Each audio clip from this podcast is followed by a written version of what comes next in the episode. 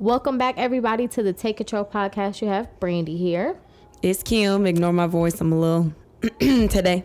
And unfortunately, Dario is not with us. As you guys may have seen, she was celebrating her birthday in Jamaica. Uh, so she just needs a moment.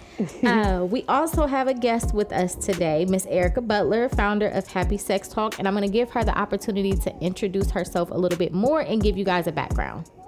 Yeah, thanks for having me, y'all. Um, so yes, like she said, my name is Erica Butler. I am the founder of Happy Sex Talk, which is a small sex ed um, consulting firm here in Columbus, Ohio. I do sex education for all ages, starting from you know birth and infancy all the way to to 55 and older, and all the things in between. I've been doing it for, uh, believe it or not, going on 17 years. So it's been a long a long time of lots of talking about sex, which has been great, and I love it. uh, I've talked about a lot of things, so I'm excited to get into the shits today. Let's do it. so Dario was introduced to Erica uh, at an event that Brittany Wingfield had a few years ago, and we have been wanting to actually get you on the show probably for the last year and a half, Oh maybe gosh, two are years. you serious? I didn't know that. And so That's just so crazy. COVID and Yeah. things, Oh, and so enough. it just Yeah. never worked out. And so we revisited the conversation, and I, we were like, okay, let's reach out. And so Yeah, that's well, how. that's great. We had a couple reschedules because COVID got me, honey. COVID got mm-hmm. me and had me out, but I'm all right. We here. We here. It was oh. definitely something going around because I had got sick a few weeks back, but it wasn't COVID. I tested twice; it was negative, That's but good. the cough, the head cold, I felt Yeah, I wouldn't wish it on nobody, so I'm glad that Yeah. that wasn't your journey. Yeah. So quick update. As you see, I still got this nasty ass cough. Yeah, Right. girl, listen. I think everybody got a cough. So Yeah, at this point, I mean, at this point, it's I think completely I fine. heard somewhere the allergies are like the worst they've been in like the last Mm-hmm. decade in the city right now. So, See, I'm Everybody allergy. got I'm allergy something. prone, and I don't know how I ain't got nothing yet. oh goodness. Like I get a sinus infection like six times a year, and the average person is like three. And Yeah. for some reason, this stuff hasn't gotten me. Wow, that's kind of crazy. Just take take the blessings as they come, Right. because That's fine. That's also not fun.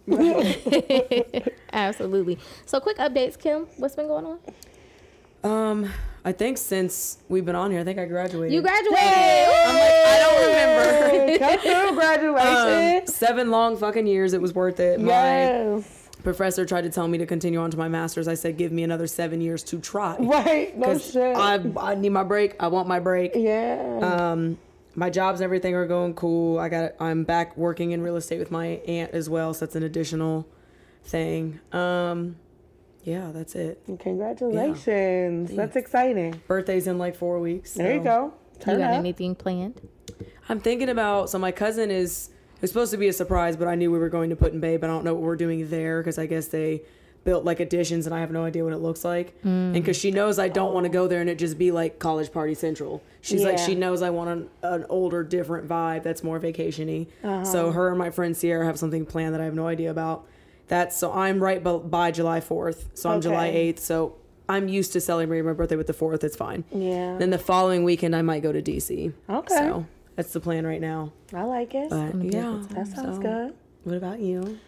Uh, I don't have any real updates and none that I I mean, there's a couple, but none that I care to share right now. Mm-hmm. Um, Fair enough.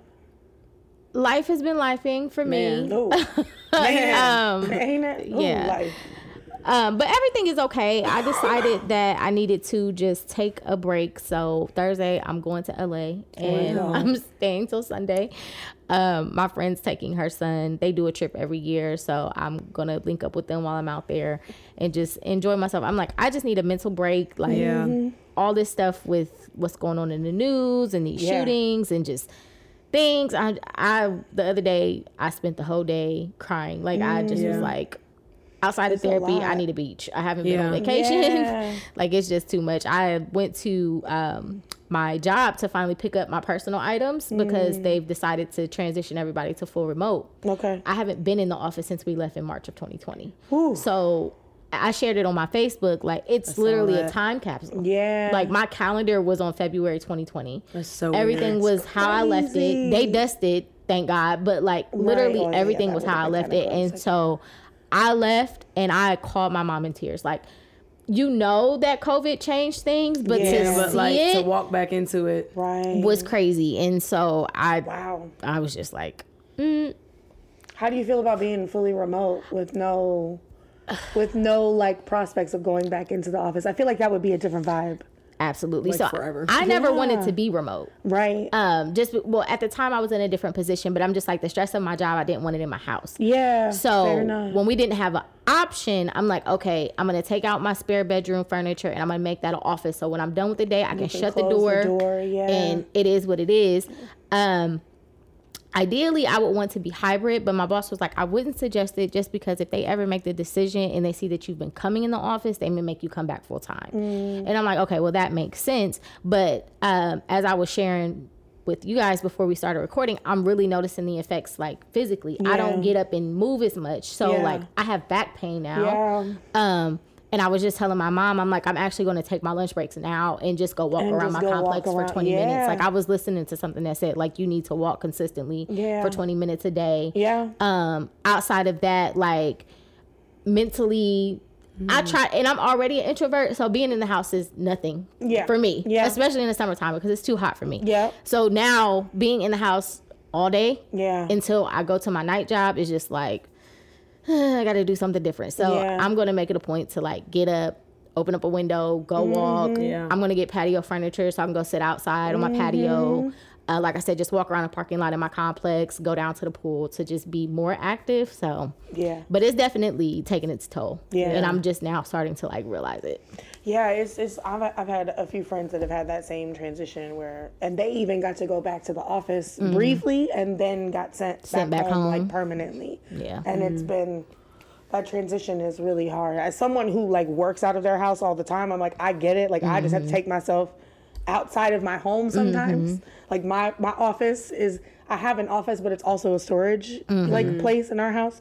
So I end up working in my kids' playroom like most of the time. Yeah. And it's usually like after they go to sleep. So like my brain doesn't really kick on until nobody needs me.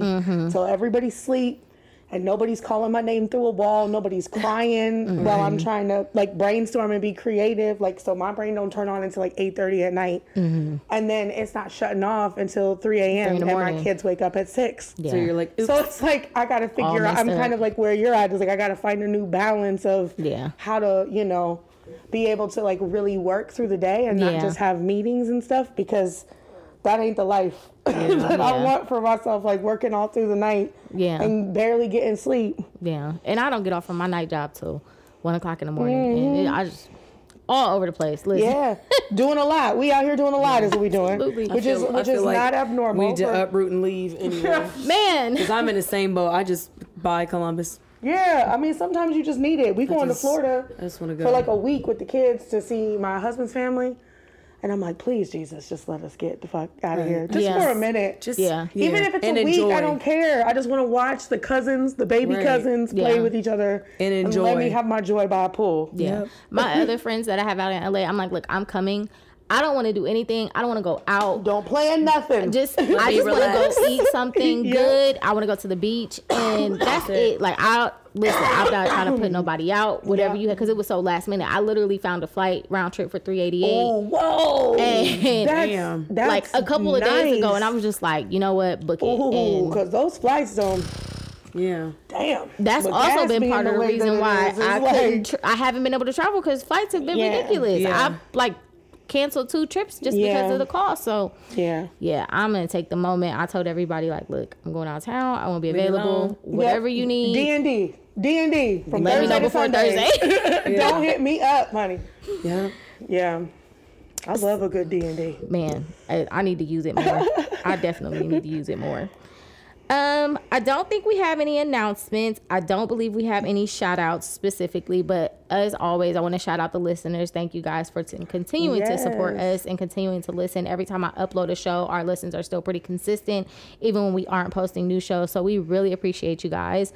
Um, and we're go- we're working we're working on it to, to, to keep our consistency. Like Everybody, said, everybody's working on consistency because life is Life life. be life. You know, it's real ghetto Shit. over here. So Man, I've been trying to get season two of my own damn podcast started for six months. I ain't got nowhere. Man. It's just life be life. Life be life. There go your title. That, I was gonna say That's that's, gonna it. be the That should be it. That should be it. Life be life and, and sex. Okay. Man.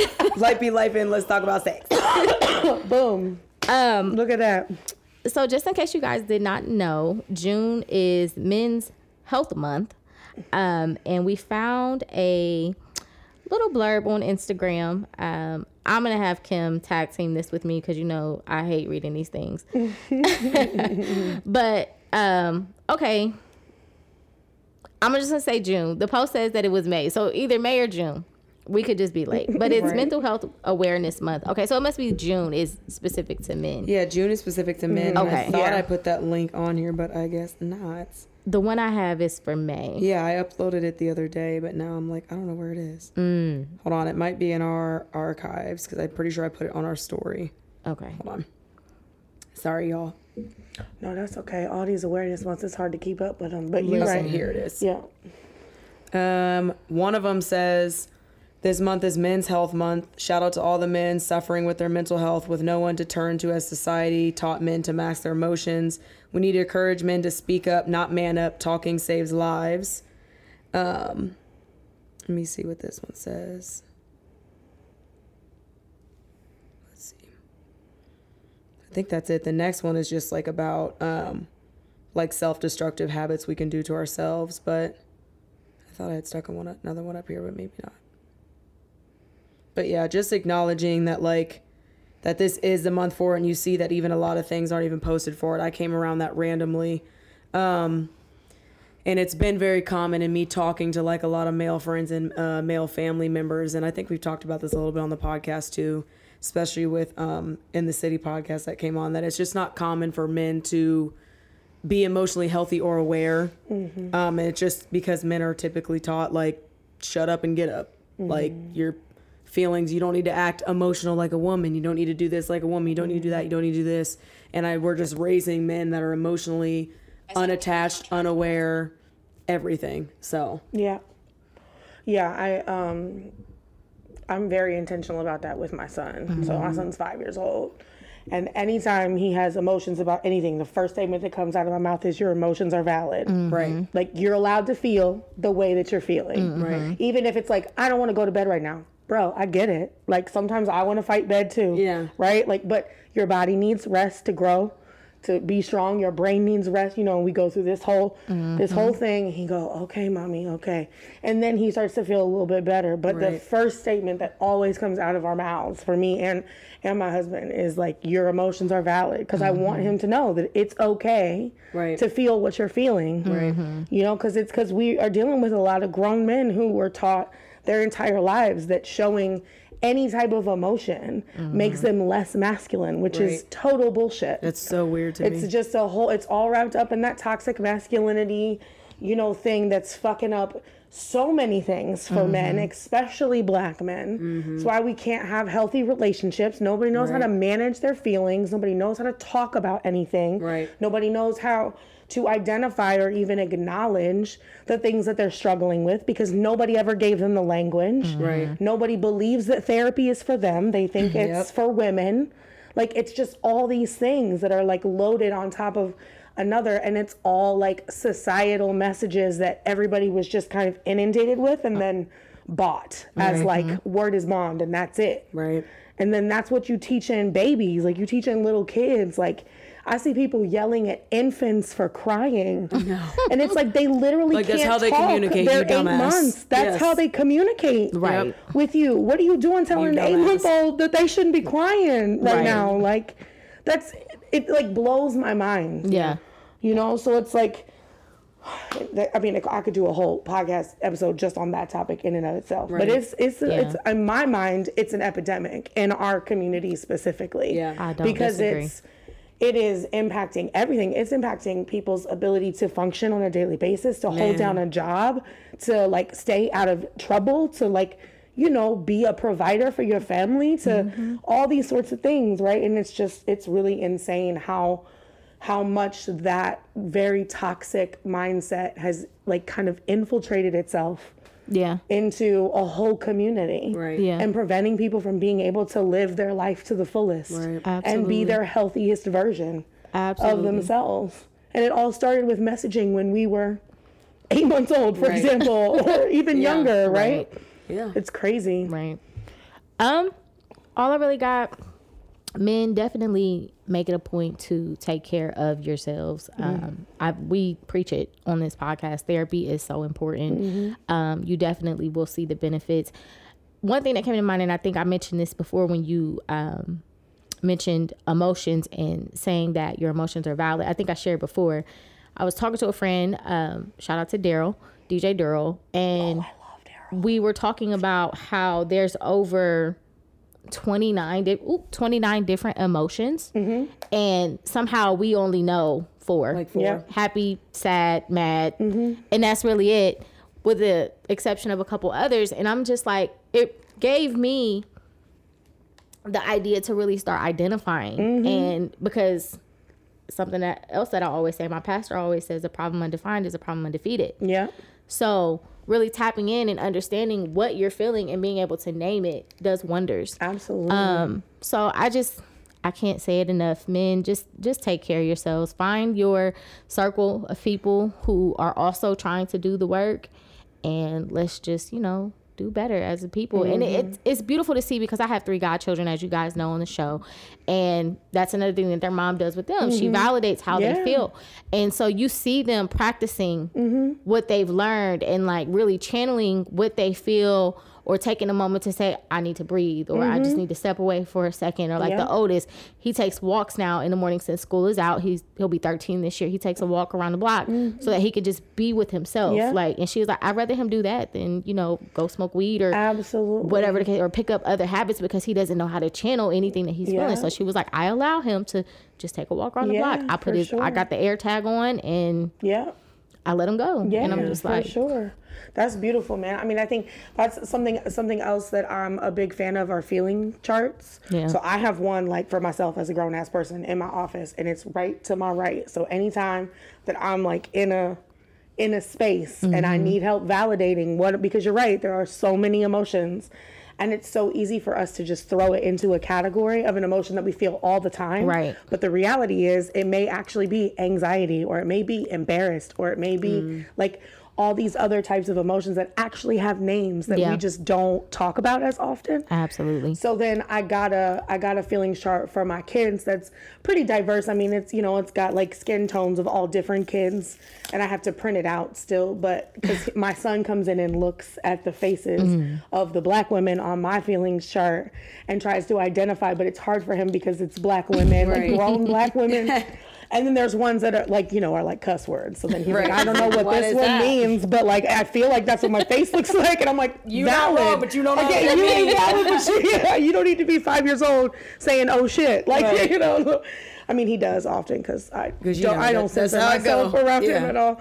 Um, but yeah, so I think it's those are other things too, like using feeling words just for yourself as an adult too, um, are super helpful because yeah, like you're saying, it's a lot of it's a lot of feelings out here. DJ Daryl be out here doing work, man. I love him. I love I- that man. His whole family. I just love y'all together as a Yes, unit. him and Chantel and the babies. Literally, that they out here doing work. I can't speak highly enough of them. Like, Yeah. literally, that's like becoming family at this point. Yeah, really, they're really so love them. dope. Yeah.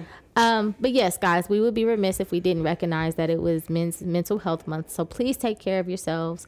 Um, and we love you. That's really all I have. Um, so to jump into today's show, if you guys remember, I think maybe two or three shows in when we started Take Control, Dario and I did a sex conversation, but it was more playful. We were just kind of, Mm-hmm. you know, talking about experiences and wild times in our teens and whatever the case may be. But That's we really never stuff. got into like the importance of the sex education side of things, and especially as it pertains to Black women. Um, so that's why we invited Erica on the show. She is a sex positive person, um, and she's just here to drop some knowledge. So I'm really excited to have her. Um, to get into the first part of the episode and the first topic that we have, it is an Instagram video. I'm going to play it and then I guess we'll share our thoughts from there. And it is um, titled Inherited Beliefs on Sex Education. Parents co-sign it, or pastor. At eight? Do they even explain what sex is before that? Not really. Apparently, this is what I need to do in order for Jesus to love me and my parents to love me, so I'll do it. It makes me wonder who thought of this concept. Probably a man. Yeah, absolutely. I had a pregnancy scare when I was like 16. My dad was so furious with me. Um, he didn't speak to me for two weeks. And I remember one of the things he said to me was like, I can't believe you didn't wait, your mother waited. And that always stuck with me. So when we're having this conversation on my podcast, she basically dropped and said that no, she wasn't a virgin when she got married. Ah, so you've been just going along with this lie Yeah, all like this time? y'all been shaming me for having sex when you did the very same thing. The fuck? I was so mad, but also I just felt really honored that my mom would feel comfortable to share that with me. But I signed a purity contract when I was eight, and your parents co-sign it. Oh, that video. Yeah, so you didn't hear the first part when it came on, but she was talking about signing a purity contract, which is basically saying that you will not have sex until marriage. Because her parents claim that they did and it was lying. I hope y'all heard the deep exhale I just made into the air. My disdain for anything purity culture. Oh my god, I fucking hate it. It's the worst thing. I don't know if this is where y'all wanted to go with this, but this video immediately makes me think of purity Speak culture. Speak how you speak.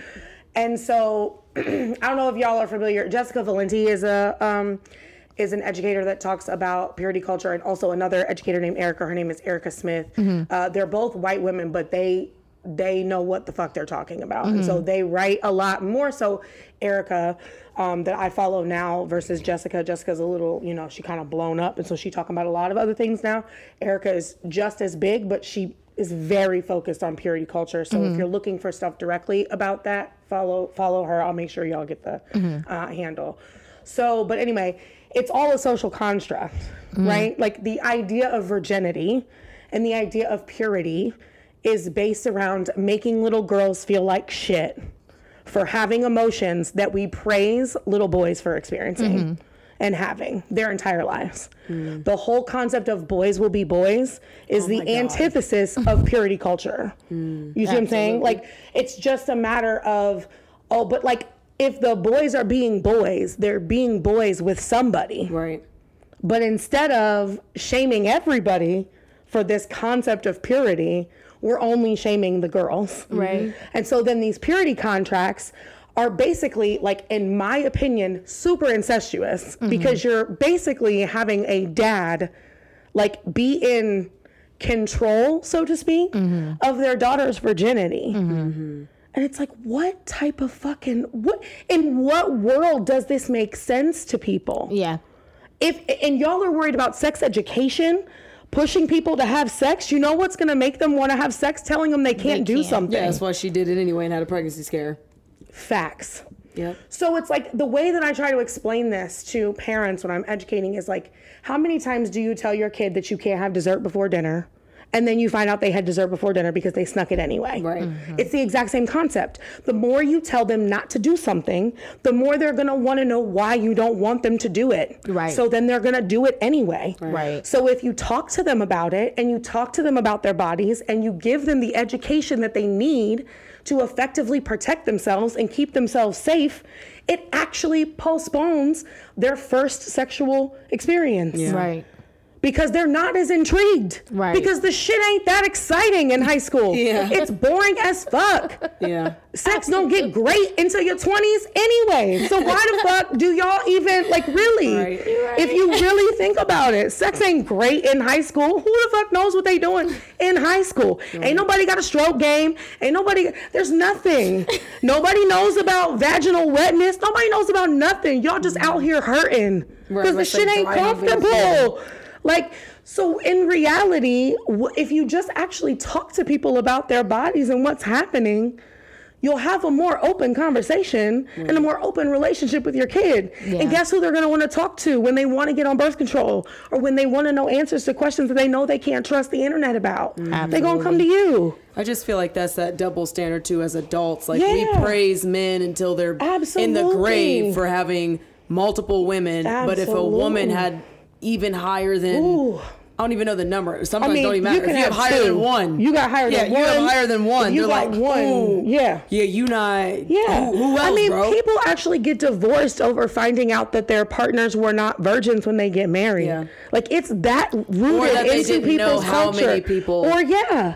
like, it fucking matters. It's really insane. Did y'all get tested? Has anybody gotten anything? Is that, That the is answer? crazy. Even beyond that, yo, we can cure all the things. Right, right. I mean, except some of them. Yeah. We got four H's that we know we gotta. but other than that, you know, I mean, come on. Like, do we need to I know. fuck up whole relationships over the concept of purity? It's crazy. Yeah. It's insane. It makes me think about that whole situation with TI and his Ugh. daughter when he was on him that going to her uh, and let me also just let, let's do let's hear some sex education can nobody tell how your hymen broke Right. it is the thinnest level or the thinnest layer of tissue in your body you can break it because you fell off a bike the wrong way. Right. You can break it because you played sports and fell on your body the wrong way. You can break it, you can tear it because I don't know, you did a jump in a pool and you're that that your body was like, "Oh shit, I don't like that." And now your hymen's torn. Right. Yeah.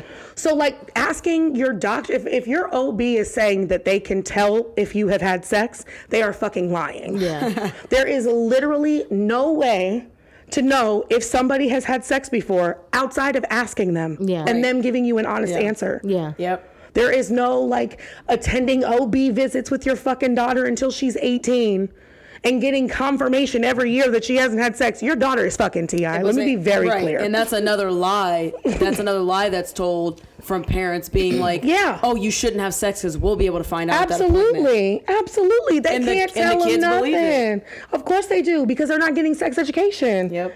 There's nobody there telling them anything about their bodies. Mm-hmm. I say it all the time, and I will say it again. My mom always had open conversations with me Yes. about my period. She always had open conversations with me about sex, Mm-hmm. and I, I, it kept me out of so much. Like Yeah. it really. To, and I, I think I've shared this on the show. I didn't have my first pregnancy until I was 21. I made the decision not to keep it, Mm-hmm. Yeah. but you know, I had friends who were teen moms. I went to Yeah. school with girls who were pregnant in high school and hiding pregnancies. Absolutely. And I went to school with a girl who hid her whole pregnancy Yeah. until she gave birth, and then she put the baby in a trash can. All, oh. you know, and I'm sure a lot of that has to do with not being able to come to your parents. Of Yeah, course, 100%. yeah, and the shame from society for Yeah. being a you know teen, mom, mother yeah. anyway. But let's be very clear. I know a gang of badass teen moms. Let me be very clear. Yeah. Like people really be thinking that teens aren't out here able to like own up to their responsibilities. No. I know many a teens. Literally, I I went to school with a girl and her daughter. I think she just turned 16, and I'm like, wow, I don't even remember her being pregnant in high school, but she was, and she is a great mom. Mm-hmm. Yeah. you know what I mean. Yeah. Like, there's Yeah, and that's not to say I want all teenagers to be pregnant. What I'm saying is that you can trust them to handle their own responsibilities, Right. And it's just- not and to make of the decisions for world. themselves Yeah. based on what they know their capabilities are. But they're not going to believe they can do anything if you don't tell, if you don't, if you don't instill those beliefs in them. Absolutely. Right. So it's just it's crazy. But yeah, purity culture, sex education, it's all shit in this country. Every other country, it's like you know, condoms are readily available. Parents are letting, you know, girlfriends and boyfriends sleep over. Everybody's, you know, welcoming of whatever orientation or whoever you love is who you love. Ain't nobody judging people for loving who they want to love or being who they want to be. I mean, it exists, you know, the, the homophobia and, and all of that. It, it definitely exists outside of this country, but far less in a lot of different places. Now, it's bad. In some places, and in yeah. some places, it's mm-hmm. very bad. In some places, almost worse than here, if not worse than here. But um, you know, in some of the places in Europe, it's just like they just out here teaching from day one. And it's like you learning about your bodies, you using real names for body parts. Yeah. That's the other thing, right? is Not your cuckoo, that's your vagina. There's no fucking nicknames. Like the fact that a lot of us don't even know the difference between a vulva and a vagina until we're in our 20s is terrifying to me. yeah. Well, yeah, my coworker said, mind you, she's been with her boyfriend since they were in high school, and Mm-hmm. they're like, they're only like 22 or 3. But she said her boyfriend was not even aware that um, she had she peed out of a different Yeah, hole. yeah. we don't even know we got three holes. Yep. Do you know when I'm teaching high schoolers about their anatomy, at least 50% of them come back and with an argument from their parents that they don't have three holes. I said, no, no. You have three. Yeah, I'm just making urethra, vaginal, anus. Right. You got three holes, and it goes in that order. Right. Actually, that's where you go. Actually. You know, actually, when you're looking. Yeah. when you're looking at anatomy, Go to the bathroom. it goes in that. It goes in that order, right? Like, come on, it's just insane. Like, so, and then the other thing too is people are always, especially the research that I've done with Black families, is um, with little kids, is the concern about preventing sexual abuse, right? So let's talk about that just for a brief moment. People are worried that introducing kids to the names of their body parts will make them more susceptible because That they're going to know so more information. They're going to whatever. It's backwards as fuck. In fact, informing your children of their body names or the names of their body parts and educating them about consent and educating them about boundaries and secrets, not not uh, you know secrets, not surprises. Like those Right. or or surprises, not secrets. I'm sorry, I said that the wrong way. Those sorts of things. That's what actually makes them less likely to be in a situation to be exposed to sexual child abuse, right? Because they know the names of their body parts. They know when somebody should be or should not be touching them. They know what a good and bad touch is. They know these sorts of things. A safe and an unsafe touch, they know those things. And a, if you think about it from a predator's mindset, they're looking for somebody they can groom. Right. They're looking for somebody who doesn't have somebody in their life telling them the names of their body parts. Right. Yeah. They're looking for somebody who will hold a secret. Right. And the more you talk to your kids about the body, the less likely they are going to be susceptible to those conversations. Right. And because most of the childhood sexual abuse occurs between family members or people who are super close to the family because they have the most access to kids, mm-hmm. You need that conversation to happen Right. right? Sooner rather than later. Because people can start grooming kids like super, Super fucking early. early. Yeah. And then not actually do anything until they six, seven, or eight. Yeah. And imagine what relationship they can build in those years. years. Nobody is more patient than a child a child predator. Like Yeah. I'm, I'm I'm so serious, y'all. Like it's it's not a it's I'm, I'm doing the work that I'm doing right now is mainly with families for not necessarily for the purpose of child sexual abuse prevention, but it's a big part of it. Yeah. Right? It's like you just need to be having these conversations about consent and boundaries anyways because Yeah. then we can be adults who understand boundaries and consent Right. Just innately, but then also like let's also protect the babies at the same time. It did just like I never even registered to me how people do put so much emphasis on nicknames and like Yeah. My cousin talks to her her one year old and she's like, "Where's your vagina?" and she knows. Yep. And people will hear and be like, "Oh, "You Yeah. shouldn't say that." And she's like, Yeah, "Why? it's a girl that has a vagina. Am I supposed to tell her that it's a cuckoo?" Ears she's like, and- yeah, and nose She always plays the game. Where's your have- ears? Where's your nose? Yeah. Where's? She's like, "Where's your butt?" And then she goes and she's like, "No, that's your vagina. Where's your butt?" And then she's like, "Oh, Yeah. There's nothing wrong with telling a one year old girl that has a vagina she has a vagina." Exactly. Like, and they're like, "Oh, that's a bad word." Yeah. I'm sorry, vagina is a bad word. Right. I'm Why? very confused. Yeah. Why? And again, back to purity culture, Yeah. right? Like we never encourage girls to actually know their bodies. Know their bodies. We don't talk to them about their periods. Like you were saying, your mom was so open talking to you about. That's beautiful. The number of clients that I have had that are in their 40s that still don't understand what a period actually is or have had whole ass children and didn't understand what pregnancy actually was or the body parts that, in, that are involved in building a human is insane. It's crazy. I mean, it's it's in, it's insane to me, and I know we're gonna get to and, and the, the number of older women who haven't had orgasms in their relationship is also insurmountable. so like, mm, but we gonna get to that. That's on the agenda, you Absolutely. know, eventually. But it's all just it's crazy. I what throws me is that people will be so vocal about you not teaching a child their body parts, but then you're quiet about things like sexual abuse. The whole, Yeah. what happens in this house. What happens in this house? What happens in the family? Yeah. Crazy. Yeah, I mean, I just I wish you know people. I just want the the message to get out that sex education starts at home. Right. Right.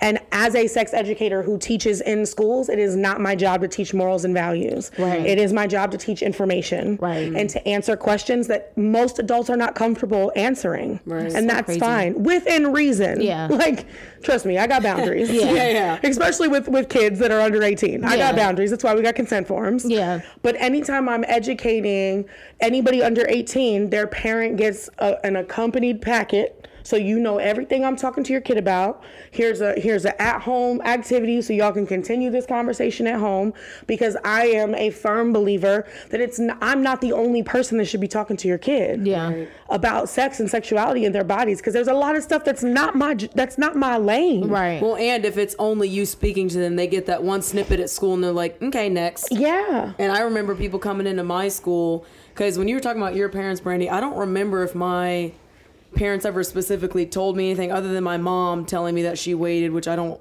I still don't know if that's true or not, but I remember Mm-hmm. her telling me she waited, and I knew my dad didn't because he was like almost 40. um, and she was younger. They're 16 Yeah. years apart. Yeah. But it, I think it was me more so watching people around me and Mm. and hearing other stories that made me go, oh, I don't want none of that. Yeah. Like I was in a two and a half year, end up being three and a half year relationship, but two and a half year relationship, and I was 19 when I had sex. And I didn't just, I mean, my friends around me were, Mm-hmm. Yeah. but I was just kind of like, yeah. I don't know about this. I don't, I don't know anything other than like touching a dick and them touching my vagina. Yeah. I don't know like. But I also never had that interest, and I don't know where it came from. But Yeah. I think it was simply watching people. Same thing. I never, why I never got into drugs or alcohol. Yeah. Alcohol. I think I was 20, 21 years old. Yeah. And it's because I saw literal people falling out at school or something from Mm-hmm. having, you know, episodes from whatever drug or alcohol they had taken the day before. Yeah. So ag- again, I remember one sex education that got brought to our school, and that was it. You have like the fifth grade talk, okay, but it was in high school when they had a person come talk to us about like sex education, and then another girl talk about um, uh, domestic abuse, and that was yeah. it. And was Snippets. it do you remember if it was like fear based? It was, yeah. yeah, It was course, supposed to yeah. scare us to Yeah. never like Oh, be in that situation, and we were Uh-huh. like, okay, What I remember from sex ed is that I don't even remember which STD is. I'm kind of sure now, based on what I know about STDs, I feel like it was gonorrhea. Mm-hmm. But all I remember is that my vagina could look like it had cauliflower. Or, and my vulva could look like it had cauliflower Yeah. attached to it. Like, Yeah. because they show you the most worst case scenarios of STIs ever. Yeah. And it's like, I don't think that's what Yeah. Yeah, an my average walks around. STI outbreak looks like. Yeah. Like even in high school, I was like, that shit don't seem right. I found the CDC website real quick because I didn't trust nothing. Right. They came from my from my sex education. My track coach gave me sex education. Yeah. So let me tell you, like, and I basically had to watch a video of his wife giving birth. I was about to say It was that's the only super thing I remember is the giving birth video for sex Oh my education. I don't remember anything. yeah. And I'm not saying that they didn't teach us about STIs. But that's or what you remember. The only thing I remember was the giving birth. Yeah, thing. because it's supposed to calm down. terrifying. And I remember in fifth grade, to some extent, a teacher had told us about pregnancy, and I remember her saying, "Just imagine."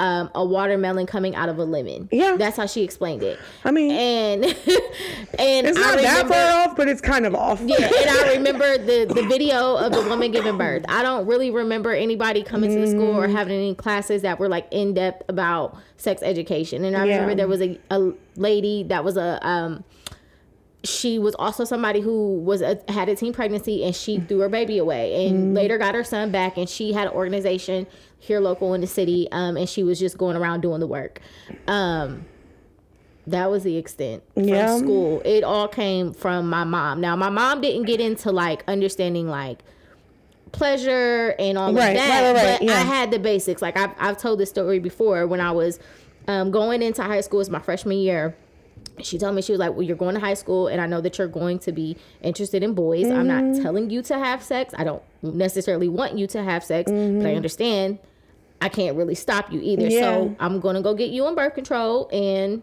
Yeah.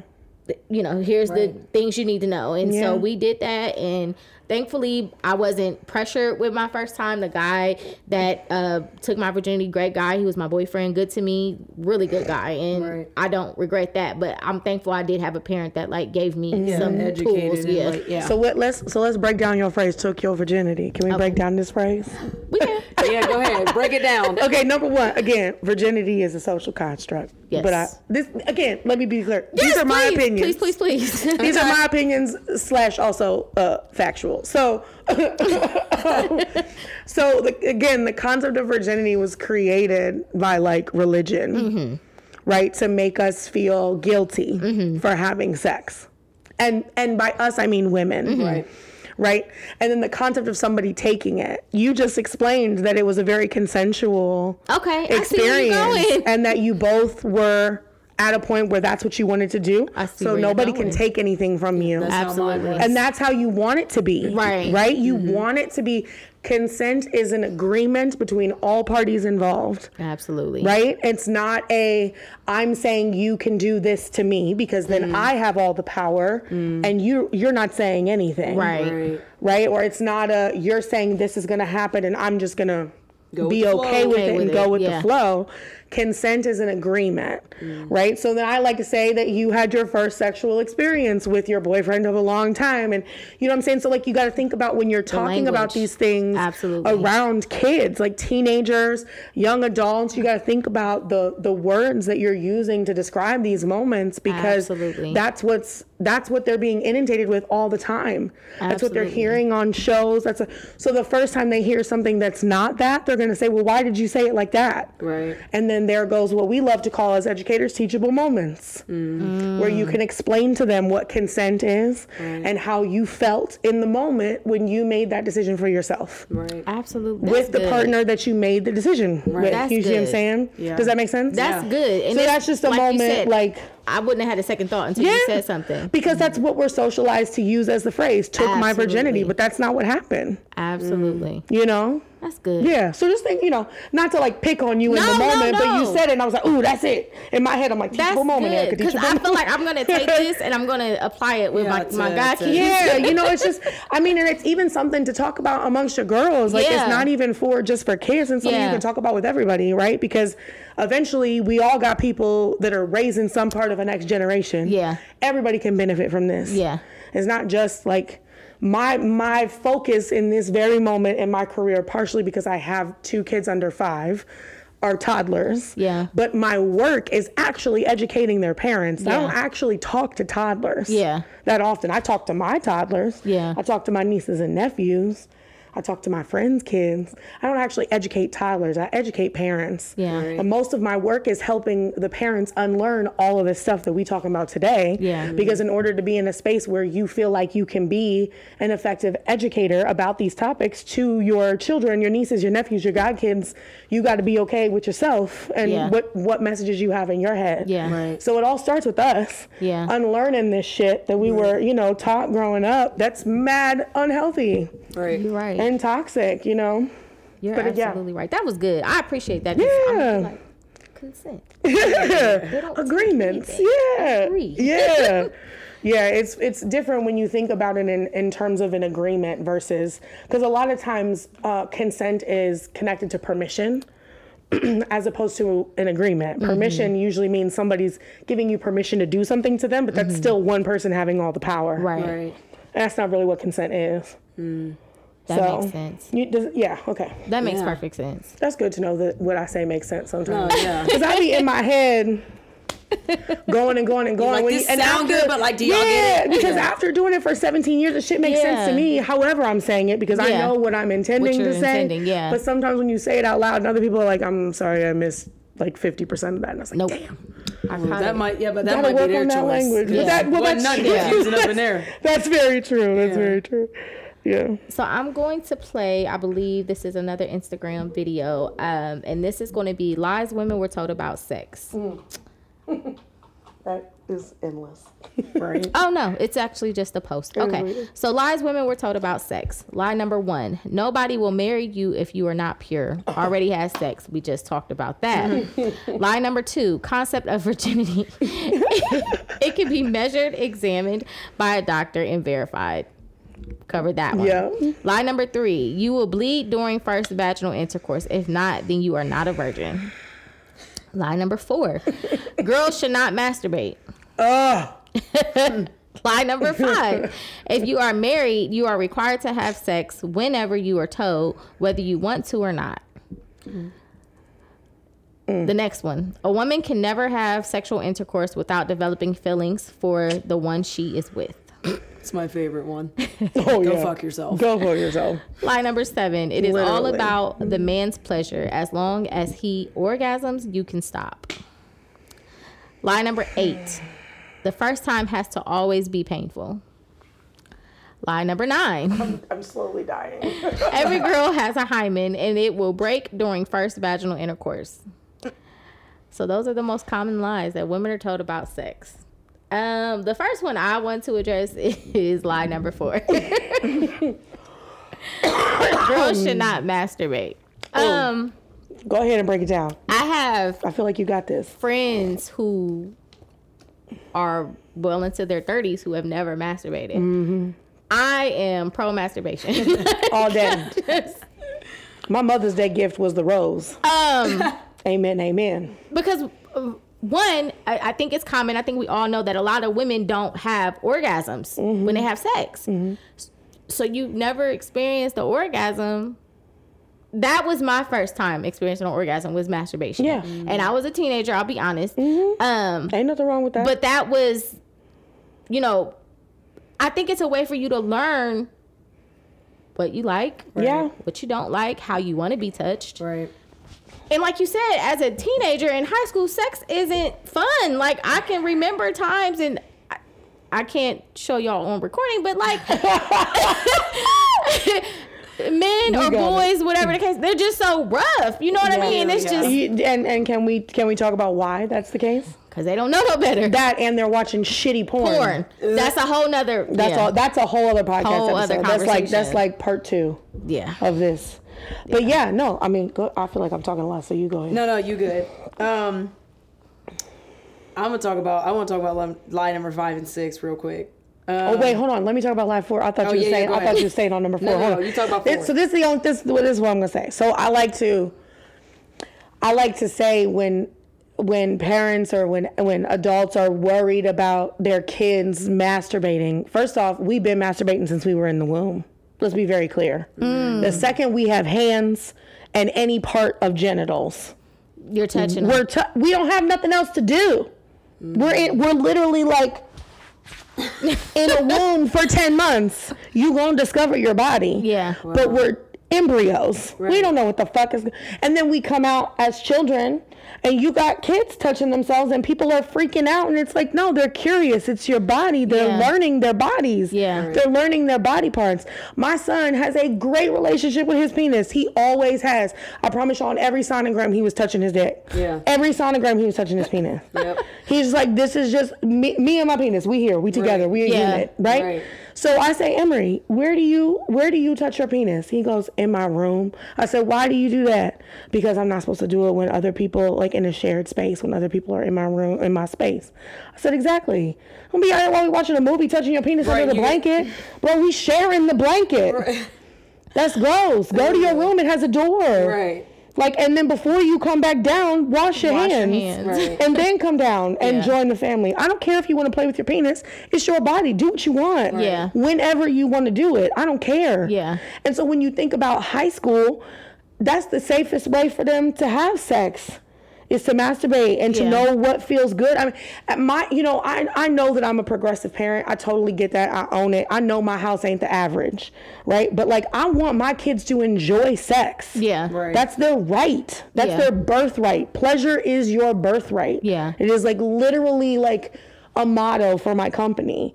And so how do I not how do I not start with knowing pleasure of your body, Yeah. yourself? Yeah. Right? Just like you said, it's how you learn what you like, what you don't like. It's how you, you know, and so if at some point when you begin to include other people in your sexual experiences, you're going to be able to tell them what you like and what you don't like to ensure that all of your encounters are pleasurable. Right. Mm-hmm. And you're going to understand that it's ple- it's meant to be pleasurable for everybody. Right. Our whole messaging, which is another which is another lie in here too.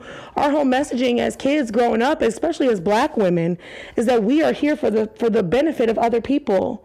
Right? We are here to to make other people feel better, to make sure that men are pleased and not we, we don't think about us. Yeah. We're never taught to think about us because we Yeah. called hoes and sluts and we too mm-hmm. fast and we doing all this for caring about pleasure for ourselves, which is insane to me Yeah. Right. Right? Like, why is it just the people with penises that get to experience pleasure? What is happening? We're the ones with a clitoris, Yeah. Right. which the only purpose of that organ is pleasure. Yeah. It has no other biological function in our bodies. And by the way, the clitoris is a whole, like, It's like a whole horse, like a whole, um, what are those things? Wishbone. It ain't just a little ball that you can see on your vulva. It's all, it's, the legs is all inside the labia. I wish you could see the visual I'm doing over this mic right now. Anyways, it, I, I got a whole, I got a whole um, vulva puppet. Her name is Vivian. Not Vivian. I got some 3D clitorises that my children love to play with. one is called uh, Chocolate Mystique. The other one is Big Red. That's amazing. And then we have a rainbow one that I call Juicy. I love these Those are the names. team members of Happy Sex Talk. These are fucking amazing. And it's just like you got to know what pleasure is, Yeah. right? Like, Yeah. and so the way that I that I explain to my children now what pleasure is is like, do you feel joy when you watching Spider Man? Yeah. Do you feel joy when you watching Coco Melon? Yeah. You got to know what joy and pleasure feel like so you can identify those. It's again back to the emotions. Yeah. Mm-hmm. You got to know what those emotions feel like, and you got to make it tangible for the age that the person is that you're talking to Yeah. right. Right? And so it only makes sense for that to start with something that is identifying to them Yeah. or to their bodies. Yeah. So like just let your babies masturbate. And my my suggestion is give them some lotion and give them condoms so they don't know what what ejaculating outside of a condom feels like. Like that's what I'm doing with my son. Right. That's a good Because I don't want that That's bullshit answer about it feels better without it. You ain't gonna know what it feels like without it. That's very because first off, I'm not doing your laundry. That's very I'm not washing stiff ass socks. I'm not washing stiff ass. I'm not doing none of that. Here's your condom. You're gonna know how to properly tie it off. You're gonna know how to throw it away. That's good. You're gonna know how to do all of that. And I'm gonna give it that's gonna be my my 10 year old birthday gift. Right. It's a big ass bottle of lotion, a box of condoms, and we're gonna talk about it. Yeah. That's and people may think 10 is early, Not today. but not today. No, it's And really not because crazy. kids are already talking about sex before the age of ten. Yeah, So they surely are. It's- And I and I may end up moving the timeline up, knowing my son and the relationship he has with his penis. I'm not really sure right now if he's masturbating to completion. We don't have that conversation because he's five. Right. yeah. But right now, I know that he likes to play with his penis, and so I tell him where to go to do that. Yeah. He knows where the safe space is to do that in our house. Right. That's what matters to me, and he knows that it don't happen in public. Yeah. Right. He knows where the safe space to do it at Nana and Papa's house is. Yeah. yeah, because all five of my uh, little cousins be sitting on the couch when we all walk in a house like this. Yeah. And I'm like, and like, it's fine. I'm like, it's five of your boys that are all like two years apart sitting there like that. Please. I'm the cousin, not not the mom. Please make them all bleed. Thanks. But even oh. with even with what you said, just relating it back to how girls are shamed for Yeah. things like when you know teenage boys are in their room masturbating, it's like almost like a rite of passage. It's Yeah. like leave them alone. They if the ready to door's go shut, now. yeah, open but the let door. us get caught. and We in trouble. You're a Yeah. whore. Yep. Yeah. Exactly. How why touched would you want to? Why would you want to do that? I'm sorry. Oh, Why okay, wouldn't because you? Jake across the do street did you it. do you not do this? I'm confused. Right. like you know, I think it's you gotta you know. uh, Yeah, I did talk. I was very penis heavy on that conversation. Thank you. But it, it's that's the conversation can go for anybody for anybody yeah, part. yeah, Right, you got to have those conversations. The only difference is that you don't necessarily need a condom with a vulva, right? Yeah. So like, but it's the same concept. Put a Yeah. towel down, Right. so in case you, in case your juices come out, I ain't gotta wash a sheet. Oh my god. absolutely. Yeah. I mean, it's just you know, I, it, it's really just I, you know, you got to normalize this conversation because the shit will scare a child. That's kind of how I feel like I know Emery hasn't done it to completion because he ain't come to me scared as said, shit yeah, about right. what's What happening. happened? Right. Yeah. You know what I mean? Like, so that's why I, he'll let me know when that conversation needs to happen. I don't need to bring it up to him. Yeah. But like, we start doing this in the womb. Right. So everybody just needs to calm down. Right. Really. That's a really is the moral point. of the. it- I didn't mean to. Moral of the story. yeah, that Everybody was relax. I got on a little bit of a soapbox there. No, you got that's you all will realize that this is my this is my mo. I soapbox all the time. so just just just cut me off when you need we, me we to. here to get educated. we here to listen. You said you want to talk about which ones? Five and six. well, now in like seven, and then I want y'all's opinion on them. I'm gonna make mine relatively Okay. fast. But the number five, which is if you are married, you are required to have sex whenever you are told whether you want to or not. Fun fact: I actually learned this a few years ago, and I don't remember why. But uh, you, people are not aware that you can be raped in marriage. Oh, absolutely. You can 100% be raped in Yeah. marriage because, like she just talked about, consent. Yeah. It's not fucking permission. Yeah, It's an- agreement. It's an agreement. Yeah. Line number six: A woman can never have a sexual encounter without developing fear, feelings for the one she's with. Listen. This is bullshit, and men say it to me to this day. Oh, absolutely. Women are women are so emotional that like they lay down with people and like they just can't fucking help it. It's a chemical oh. imbalance. Oh, my- No, it's not, I'm so bitch. sick of the chemical no, it's imbalance not. argument. No, it's not. And last one. And before you move to that, like She said that's it. We don't even need to talk about bullshit. I call bullshit. you Yeah. see men acting crazy nowadays. Oh yeah. Yeah. well pulling before a woman people. is like, man, It's like, Sir. man, we went on two dates. what? sir. Do you know how many men have tried to claim me as their girlfriend Bro, I just gave because you a I handy. sat down with someone? I gave you a handy after a milkshake. Why are you at my house right now? I'm. I'm talking shit like I ain't been married for fucking ever. But like, uh, these are After stories. like, we went and got milkshakes, bro. You took me to Swenson's. No, like, I, calm yeah, down. I used to make it very clear that like I was not these people's girlfriends. Yeah. Whether there was touching involved or not, and they're like, no, like you're mine. What? yeah, the whole claiming of people. Can we just stop doing that? Right. I think I'm history has property. shown us that like the concept of someone as your property is fucked up. not even Do trying to be funny. Why are we still talking in these ter- in this terminology? And you Very you can address this being yeah. married. I don't think it's appropriate for people to claim their like their Hell uh, no. spouses. Let my husband mine. let my husband try to claim me and That's vice versa. mine. That'd be a whole argument. so you can tell me when when to do and what to do. Shouldn't you just trust the fact that I would never disrespect you? Man, listen. Okay, and then number seven, then we can talk about all these. Um, it's all about the man's pleasure. As long as he's as he orgasms, you can stop. Do you know how many times, like you were kind of saying earlier, a lot of women have never experienced an orgasm. How many times? Um, and Dion and I had talked about this a lot. Like how many times that women, especially in this hookup culture, the hookup culture is for a man to get pleasure. Yeah. It's for a man to just nut and then they pass her to the side. And then they go with someone else, someone else, someone else, someone else. And I'm realizing, because I used to think that's basically what friends with benefits was and that's what hookup culture was. Mm. But this happens in relationships. Oh, yeah, And I didn't realize time. till I was with Dion because I know I tell Dario and Brandy all the time how educated he is. And he's mm-hmm. shown me so many different things in a healthy way Yeah. there was so many times throughout even relationships where I was like, "Oh, the man nutted. That's all that mattered. I'm Yeah. okay." Yeah. But that but that's what I'm that's what I'm saying. Like the messaging that we get growing up is all about we are here for somebody else's pleasure. Yes. It's never talked about that we deserve the same thing. Yeah. That it's our birthright, that this is something that we are like allowed to have. Mm-hmm. Right? Because we are not praised for having those experiences. Nope. Which I think is very funny because the man is really somebody with a penis and sperm is really the only one who would get multiple people pregnant in one day. Right.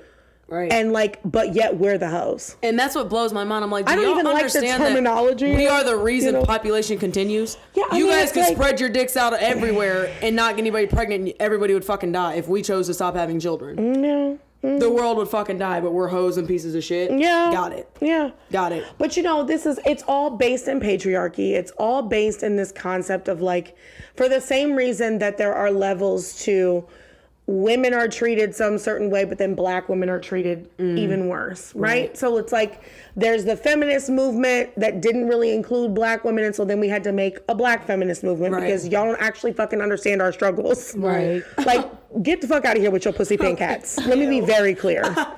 like, you know what I'm saying? It's just the shit is just infuriating still to this day, right? And it's like when people were pissed about abortion rights here in the state of Ohio, it was like y'all are pissed about the wrong fucking things. Yeah. You know what I'm saying? Like it's just the concept is it's there's so many levels to this and my point of saying oh, I may have forget about what my point is my point I'm saying that is the point now I forget may have forgotten the original point but the point I've gotten to at this at this stage of the conversation is that there's no way to like the the level the level of patriarchy is just so intense Yeah. that like it's really fucking hard as a sex educator.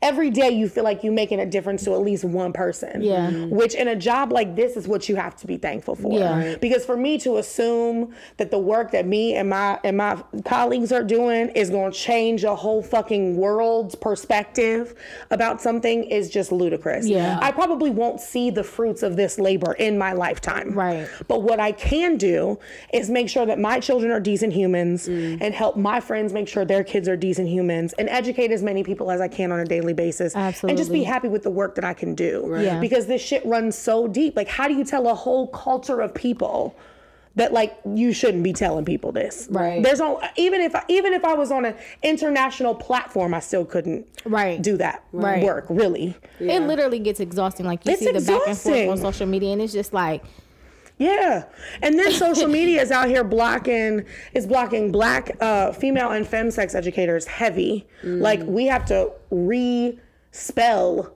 the word sex. We're spelling it with like the letter three instead of an X, or we're spelling it or a letter three instead of the letter E. Uh, number three, Jesus, and then we're spelling it with like two G's instead of a.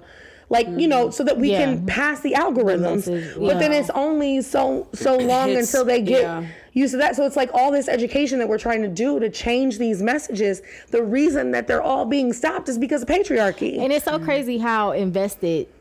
they're so invested. People are into and this is and of it's just a matter of making because they knew that if we understood the power that we hold as Absolutely. women, we would fucking run this country. We would run the world and we would do it well. Right. And they don't want us to know that. Right. And so the origination of all of these messages of like, we're not shit, we hoes, we doing this, we're worth selling on the black market, we're worth, you know, human trafficking, all of these things. It's all based in patriarchy. Right. Being someone's property, being claimed by somebody, right? The concept of marriage is like, why can't somebody just pick me? Why the fuck can't somebody pick you? Right. If we talk, if we're gonna use the terminology of picking, let's at least make it reciprocal. Yeah. I think the terminology of picking is toxic as fuck, but what I can't break is that. What I can do is start to get us to understand that we worth we're, we're worth picking for ourselves. Yeah. Right. Why is it all about somebody picking us? I need to pick y'all. Shit. Right. Yeah. Right. Y'all need to be good enough to be with me. Why Yeah. does it have to be the other way around all the time? I literally seen a video and they were basically saying that like women get so caught up in making trying to ensure that a man likes them that they never even take the time to think about That's how I we like end up you. with all these no good ass people. Right. You know? But that's that's what it's Well, really what you just said, fuckboys, Brandy, because it's honestly like the woman is constantly trying to feel worthy and validated. Like, Yeah. oh well, he wants to be with me. He wants to marry me. He wants to this. He wants to that. Yeah. Why is that so? Because I've been guilty of it. Why is that Yeah. so? Like, Yeah, and it's all That's about our- what we our need prize. to do to keep him to stay. Yeah. this is also a very heteronormative conversation, but y'all, it's Yeah. it's relative to any to any relationship. Yeah. Right. there's always somebody that's got more power than the other one. Yeah. And anytime that hierarchy exists in any relationship, friendship, a parent-child relationship, when you grown ass adults and there ain't supposed to be power anymore, you ain't raising me anymore. We're adults. We can be. Yeah. You're still my mom, and there's a level of respect. There's still my dad. There's a level of respect. Of course, I'm not going to disrespect you, but like we're adults now. Right. right.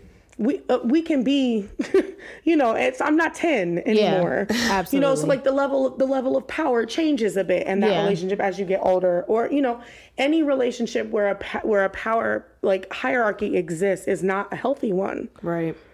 and and and unfortunately that you know hierarchy exists so much in um in sexual and romantic relationships Yeah. to the point where now it's like oh well as long as he nuts then i'm good we down to this it's all it's all a part of the same big messaging which is crazy That's crazy. I know. i know levels can't. levels i'm here to blow minds today apparently It's funny when you mention the hookup culture because y'all know I've worked in I work in a in a club. So I've had guys like approach me Mm-hmm. About like, oh, so like when are you gonna or what? And I'm like, so what does that look like? yeah Right. Do you give head? break it down for me yeah. break it down for me explain to me what's to happen beyond like- this point Do you like to kiss? I like to, Right. like. So what does this look like? Like, Yeah. what's in it for me? yeah Right. and then Real they get quiet. Yeah. Like, oh, I don't Oh. need to do all of that. Yes, you do. It's actually You don't a need to do Yeah. all of that. It's a requirement. So move along, brother. yeah, my Yeah. God. And then another thing I noticed is like, you know how again in the club environment men get real touchy, feely, Yeah. right? Yeah. And as soon as I get, I give that same energy back. I start grabbing on them. Mm-hmm. Yeah. Stop tou- they get real uncomfortable. Yeah. Stop touching me. Right. Yeah, Stop touching me. yeah. And this is why I'm. This is why I'm talking about. You start these conversations about consent and boundaries so early, so then by the time we get to a club setting, people know that you don't just Yeah, you- touch like, don't touch me. It's the same concept as catcalling when we walking down the street, feeling like you can yell at me because I'm walking and you can say something to me. Right. Crazy. The fact that you even think that you have the right to speak to me Right. is bold as fuck. but that's the culture that we Yeah. raise men in. And then we raise women in a culture of feeling guilty for not responding. Right. Women are literally getting murdered walking to their car because they didn't say something to the person who cat called them on the street. It's like that girl in Florida that was like a. There's that been girls college, everywhere. Yeah, that college girl in Florida. Her story went out, which was shocking because it was a black girl. yeah, it was a black Um, girl in Philly too. And um, she didn't respond to her maintenance man. Oh, the maintenance Yeah. guy. Yeah. Oh yeah, he killed her. there was a girl who worked at a club. I believe she worked at a club. I don't remember what state this was, so don't you know, don't hold me to it. But she she worked at a club and she said no to a man that was randomly in the parking lot. He literally followed her to her car and killed her. That's fucking. She was on her way home to the babysitter to get to relieve her babysitter to get to her kid. Cool. so crazy. Cool. Like just she was like 35, just living her life, doing her thing, getting off Yeah. work. That's like my favorite thing when you say no. well, You're a bitch anyway. You're Yeah, ugly anyway. like, what? Got it. Got Uh, it. Cool. So now you are proving that you So- wanted to use me, exactly. or you're just yeah, here we're to be just here. objects. yeah. Go fuck Not yourself. you know, I mean, and it's all just like I said, it's all rooted in the same the same like web of patriarchy that just is never ending. It's really crazy to think that as a woman, you have to really consider like, do I say something or do I not say Yeah. something because it can mean my life. It can life. literally Like- mean my life. Yeah, It's crazy. yeah, and nobody's really, you know what I mean, outside of those who are, nobody's having the conversation. Mm-hmm. Nobody is telling men like that's not okay. Mm-hmm. Like Yeah, th- you're and that's- so and that's the insecure other in who you are Yeah. that you have to resort to violence Yeah. because I I said no. respectfully rejected you. Not even mm-hmm. disrespectfully. Right. Crazy. yeah. That's the other thing about sex ed, right? Is a lot of times they separate girls and boys. Yeah. But mm-hmm. it's like when we having these topics about consent and about boundaries and about respecting other people's bodies, we need to be in the room together. Right. When we talking about sexual assault, we need to be in the room together. Because everybody needs to hear these messages. Right. And what they're doing is they're telling girls don't dress this way. That is crazy. Don't bring attention to yourself. Don't make it look like you want to have sex. God forbid. Outside of me saying I want to have sex. Outside of me tell exactly. Outside of How me can I- literally saying the words, yes, I want to have sex, there is nothing about me that can tell you I want to have Was sex. Was it my shoulder cap? was Go it fuck my, yourself. Was it my kneecap Oh being God. visible? Wow. Oh my god. Is it the prettiest one you've ever or seen? Or the whole concept of like sending girls home because their skirts or their shorts Yeah. are too short because it's distracting because to the man boys can't control school. himself. It's like no, or you could just teach men not to be fucking Yeah. pigs. Control yourself, bitch. It's really that simple. Like on, I mean, Kim. it's in, that shit it's, pisses me off, It's so Yes. infuriating. It's my fault that a man Yeah. can't fucking control, Control himself. himself. the Yeah. the, Go the yourself. like yeah the the you know most of the you know sort of like whatever regulations policies whatever around clothing in schools are policing women Yeah. they're not policing men Yeah. I, and I, sh- I girls and boys i should be we we adultify children especially black children way, Way too, too early much, yeah. they are girls and boys in those in those uh, situations high school middle school elementary school they all girls and boys in my mind yeah. I didn't know shit at 18. Let me be very clear. Man. I, like, really, when I think back on it, I didn't know shit. I'm out here like, oh, I'm a whole ass adult. Girl, sit down. I Buy tell my life. sister There are all- so many things about life that you do not understand. my sister I am a whole 36 and I still don't know a lot about life. all the time. I'm Yeah. like, girl, I'm telling you this stuff because I went through it. Yeah. And I didn't know And shit. I And I didn't, didn't have know nobody any- telling me the things that I'm telling you now. Absolutely. Crazy. Yeah. Crazy, crazy. Okay, Yeah. so switching gears a little bit. Uh, well, yeah, I'm gonna skip that because I feel like we kind of already went over it. But just to give the audience an understanding, it says why men, why are men Hmm. selfish in the bedroom? Mm-hmm. Um, short and simple for me, I would attribute it to porn. Um, Yeah. porn is for male pleasure, not female pleasure. Um, nobody really ever having the conversation with them about female pleasure, and that's where I stand on that. Mm-hmm. Anything to add? no. Porn is for everybody's pleasure. We're not we're not we're not socialized for porn to be for everybody's pleasure. Hmm. Because women can get just as much out of the porn that exists right now as men. True. They can. Right. It's not the greatest. It's not the healthiest. Right. Because it's all a submissive, Right. you know, kind of like patriarchal again. Sort of storyline. It's like, oh, I'm a lonely teacher in a classroom, yeah. and then A man comes in and the does maintenance man comes in and does what he does, and there's usually an onlooker outside of a I'm window. say yes. Oh my god, you know, and then we squirt across the room, Wow. and then you know, like what the fuck? I cannot. But there, that, there's I don't yuck nobody's yum. So like there are plenty of women yeah. who love porn at the quality that it is. Yeah. The so issue is that we're not socialized to enjoy it. Yeah. So then we don't explore because Right. there is feminist porn out there that is great and healthy and lovely and all of the things. There, there are there's porn for the big people. There's porn for the little people. There's porn for the people that got fetishes to no end. Yeah. It's here for everybody. The problem is that we're not all socialized to like porn. To like porn. And then there are, you know, then there's the, the token like conversation about is porn cheating in a relationship, which I think is total bullshit. and if it's not impacting their ability to function in life and to actually like if they are trying to get you to to replicate everything that's happening in porn, then yes, it's then it's, It's a a problem. problem. That's too much. It's Yeah. a problem. I still don't necessarily want to say it's cheating, but it's a fucking problem. Yeah. Right. There's an imbalance there, Right. right? Yeah. There are points when porn can be toxic for sure. Yeah. Sex addiction is an actual thing for Yeah. people. Right. Um, and and you know, wanting real life scenarios to happen as they do in the pornos The is porno not soap operas you know that aren't real. yeah, right. You know, it's just as toxic as any other media influence, right? But um, it can it can and is for everybody. We just have to understand, that it's that Understand way. Yeah. Yeah. that makes sense. and stop judging people for liking it because we've I all seen porn. Yeah. I don't have a problem with porn. Yeah, ain't nothing wrong with porn.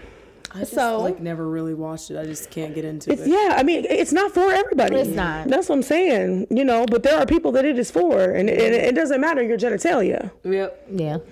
It's just socialized that way. So, ladies, does foreplay matter? Fuck yes. the fuck? I feel like you should start this conversation Yeah, off. fuck yeah. like I said, like Dion taught me a lot, but I had always known that I was the woman that had always appreciated it, but I didn't have someone that appreciated it like I did. Like it was more so Gotcha. again like. Oh, you like foreplay? All right, I'll touch your vagina a little bit, then boom, and it's like that was your foreplay.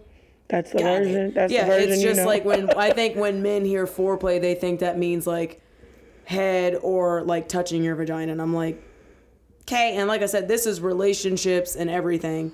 Um, and to me now, like I understand, at least with the experience I had, I understand that like sex and foreplay is beyond right about right when you're about to have sex. Like that Yeah. stuff can happen all day including in the bed, and then boom, you have sex. Um, so for me, yes, it's very fucking important. I Mm-hmm. don't want to be laid down anymore unless we really do have to have a quickie because we have somewhere to be. I Yeah. don't want to be laid down anymore. And thankfully, in the last year, I haven't been. I've had someone that took their time. Yeah. and gave a fuck. Yeah. I don't want to be laid down anymore, and it's just like. Okay, I kissed you a couple times. Let's go. Yeah. Because then I just do, boyfriend or not, I feel like ass. I feel like pleasure for you, and I feel like Mm-hmm. this is it. Not somebody that takes their time from the moment they wake up. They make you breakfast. Yeah. Then they want to do your favorite thing throughout the day. Then you come home and you guys make lunch. Then you do this. Then you do that. And then you have wine and romance before you even make it upstairs. So fuck yeah. It- uh, for me personally, yes. yeah, absolutely. Yep. And you said it too. It's a requirement. It's, uh, my thing is, what I don't understand as a woman, when I engage in foreplay with my man, I can see that it enhances the actual sex, the actual Yeah, penetration of it all. Yeah. So, from a man's point of view, I don't understand why they're so against kissing or oral or Mm-hmm. whatever or just intimacy in general because the better that is, the better I'm going to be, which makes it better for you. Yeah. Right. Just common sense in my mind. Right. But I don't know. Yes, it is a requirement for me. Um, Yeah. that's just Yeah, I mean, I think it's that. also important, you know, to say that sometimes foreplay is enough. Yeah. Absolutely. It doesn't Yeah. even have to lead to anything else. Yeah. Absolutely. Sometimes it's just Yeah. the day The- experience, yeah. like you were talking about, and it ends with wine, and then y'all are fucking tired, and you go to You bed. out. Yeah. like, or you cuddle up and you Netflix and don't chill. Yeah. Or like, you see what I'm saying? Yeah. It don't even have to lead to sex, and I think, I think that that's kind of where, you know, I mean, once you get into a relationship, you have a pattern Yeah. and you know that usually when one thing happens, it leads to this, which leads to this, which leads to this because y'all know each other well enough. Yeah. But like, if you want something different, then just say it, Right. right? Right. If you want to still do one, two, and three, but don't want to do four, then say that. Yeah. Mm-hmm. Don't let it be this assume. This is where the in relationships assuming that things have to be a certain way Right. because they always have been. I've been with the same dude for 15 years. We've been married for uh, what is it? I don't know. We're on 12 this year. I've been with him for almost almost 16. It's like if we didn't have those ongoing conversations, what I liked 16 years ago is for fucking sure what I don't like now. Yeah. Right. And if we would have never communicated during that time frame, my God. Well, that's also why people fall out of the sex. pattern. Yeah. Like, we haven't touched Yeah. each other in years. What? Yeah. Because the conversations aren't there. Yeah. Yeah. You know, so it's like, and then even on one night stands, you can say those things. Yeah. One night stands, I kind of hate using that phrase, but even in, you know, spontaneous encounters, that's what I'm going to call them. spontaneous sexcapades, because those are lovely, right? Even those, speak up. Right. Say Yeah. what you want to have happen. Explain to them what you need because it's all valid Yeah. whatever it is. And if you're too nervous to say it to the person, then you probably shouldn't be trying to do it with them anyway. Right. If you don't feel safe to tell them what you need in order to enjoy the experience you're about to have, then maybe rethink whether or not you want to be in this situation Right. at that time frame. Because even after you have said yes, you can still say no. Yeah. Your mind can change in the moment. And guess Yeah. what? They have to stop. Right. And if they don't, And if they what that is. don't, then it's a fucking problem. Yep. Yeah. We know what You know what I mean? So it's like, and and again, just like I said, that can happen for uh, for a casual encounter. That's the same thing in a relationship. Yeah. Doesn't matter if you've been married for forty years. If you change your mind and you say, you know what, I'm not really in the mood tonight, it needs to stop. Yeah. Right. If it goes on, that's sexual assault. Yeah. Yep. And in some cases, sexual abuse. Yeah. Depending on how far it goes Right. right? And so the conversation works in either scenario, Yeah. whether it's a long term relationship, somebody you just started dating for a few months, or somebody you met that night. Right. It's all the same. Mm. What What is important to you is important. Right. And you got to voice it. So if foreplay is something that you need to enjoy the experience, then you then you tell them that. Yeah. You know, because it's your right Yeah. to have that experience every time that you every time that you involve your body in an experience with another person you should be able to feel honest I really appreciate how you're simplifying this for people Mm-hmm. because even some of the things that you're saying, I'm listening. I'm like, I never even looked at it like that. Mm-hmm. Especially when I was younger. Yeah, of course. Thankfully, now I'm older and I will voice what I like and what I don't like. Yeah. Even in the middle, I don't like that. Yeah. Stop. You know what I mean? It, it's just it's, it's and this good. is why they say that sex is the best in your 30s and 40s Yeah. Mm. because i mean i'm kind of assuming your ages at this point i probably shouldn't Yeah. be doing that but when you get to your 30s and 40s you at a point where you're just like fuck it i'm gonna tell you Yeah. what i want because i spent the last 20 years not, not saying, what i nothing. wanted Yeah. Yeah. And now I'm confident enough in my body and I know myself well enough and I'm tired of these whack ass sexual experiences. I'm gonna tell y'all motherfuckers what I want. Yeah. Mm-hmm. Like that's why people are like, oh my God, this sexual awakening in their 30s and 40s and 50s. It's all because we get to a point of actually being comfortable voicing those things. So imagine if our entire sexual experience, our entire sexual lifetime, we've been doing that. Yeah. Then you would never have subpar, you know, sex. Right. You're right. Because you would always be making sure that what you needed to have happen happened. It's happening. Right. you know, so so speak up sooner rather than later. Yep. I hope y'all taking notes Right. because this is good. Write it down. Run it back, listen to it as many times Okay. as you need to. Because you can. Amen podcast. So next on the list is having your first orgasm and how do you know it's an orgasm? I'm not sure if this is a video. Okay, it's not. I never know what I'm gonna get. Okay, so this is from B Simone. Oh, I remember this. Okay, so a few weeks she tweeted uh, a few weeks back. She tweeted, "Fun fact: I had my first orgasm ever in life last month. I've been celibate for ten months. What does that tell you?" Mm. So if you listen to her podcast, she was explaining how she's, you know, she enjoys sex and she's came close, but she's never had an orgasm. Mm-hmm. And so she's been working with a sex educator who she mm-hmm. brought on her show, mm-hmm. and she finally had an orgasm after all these years of sex. Woohoo! yeah. and she never had an orgasm. What was interesting when I listened to the episode is that the sex educator, I do not remember her name, but she was explaining how you need to take time with your body. Like mm-hmm. most people can masturbate and have an orgasm within like five minutes. Mm-hmm. And she was like, you need to like challenge yourself to like, ex- she was saying there's a difference between,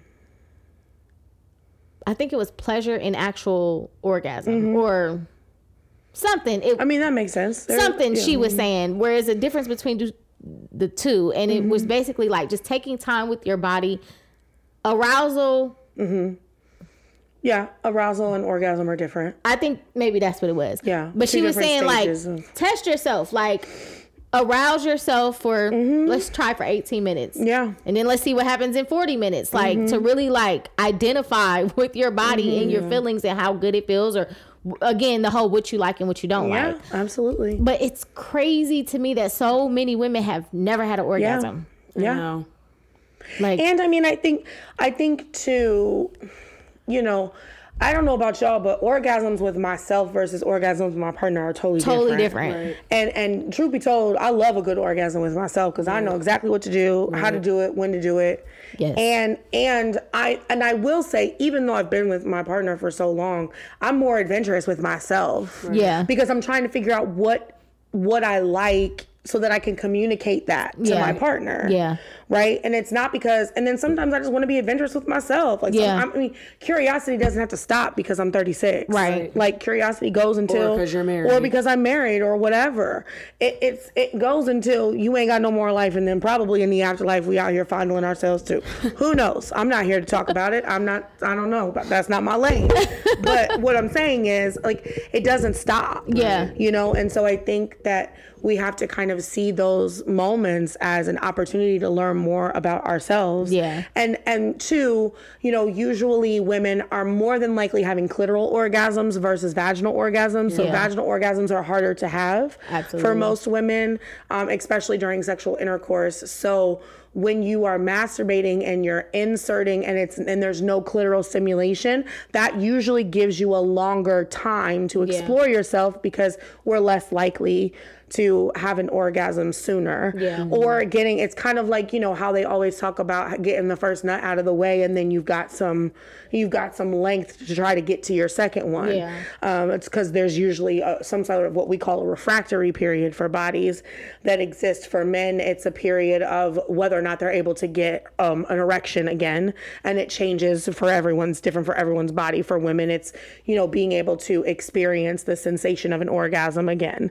Um, and so and our parts get engorged too. They just don't they just don't become erect like a penis about that too, so you know it's the the vagina expands something like 200 to 300 percent when you're having an orgasm or something like outside like Feels crazy like, that you know and it's a muscle. So it just retracts back to its normal position just like it does after you Your- give birth. baby. Yeah. you know and so it's just something to you know kind of explore with yourself. And and also masturbation doesn't only have to include your genitals. Masturbation can be you rubbing on yourself or pl- doing some nipple Yeah. play or like figuring out what parts of your body you actually want touched. Yeah.